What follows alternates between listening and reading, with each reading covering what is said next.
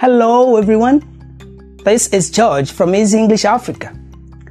Today, we are going to talk about the idiom go back to the drawing board. Go back to the drawing board. Go back to the drawing board. Well, a drawing board is a plain surface or a table to which a paper can be fastened for drawing purposes.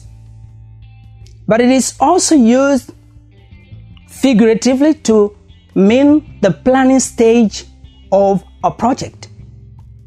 So when we say to go back to the drawing board, this means to start something again because the previous attempt was not successful.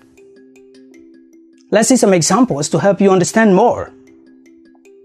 Well, that didn't work well, so we have to go back to the drawing board.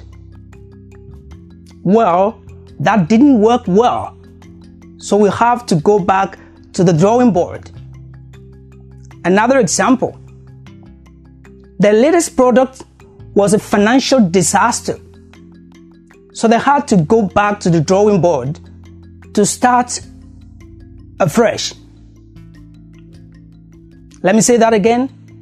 The latest product was a financial disaster, so they have to go back to the drawing board to start afresh. You can also use back to square one. Back to square one. Okay? I think you have understood very well what I have explained about that idiom. Thank you very much for your attention. See you next time.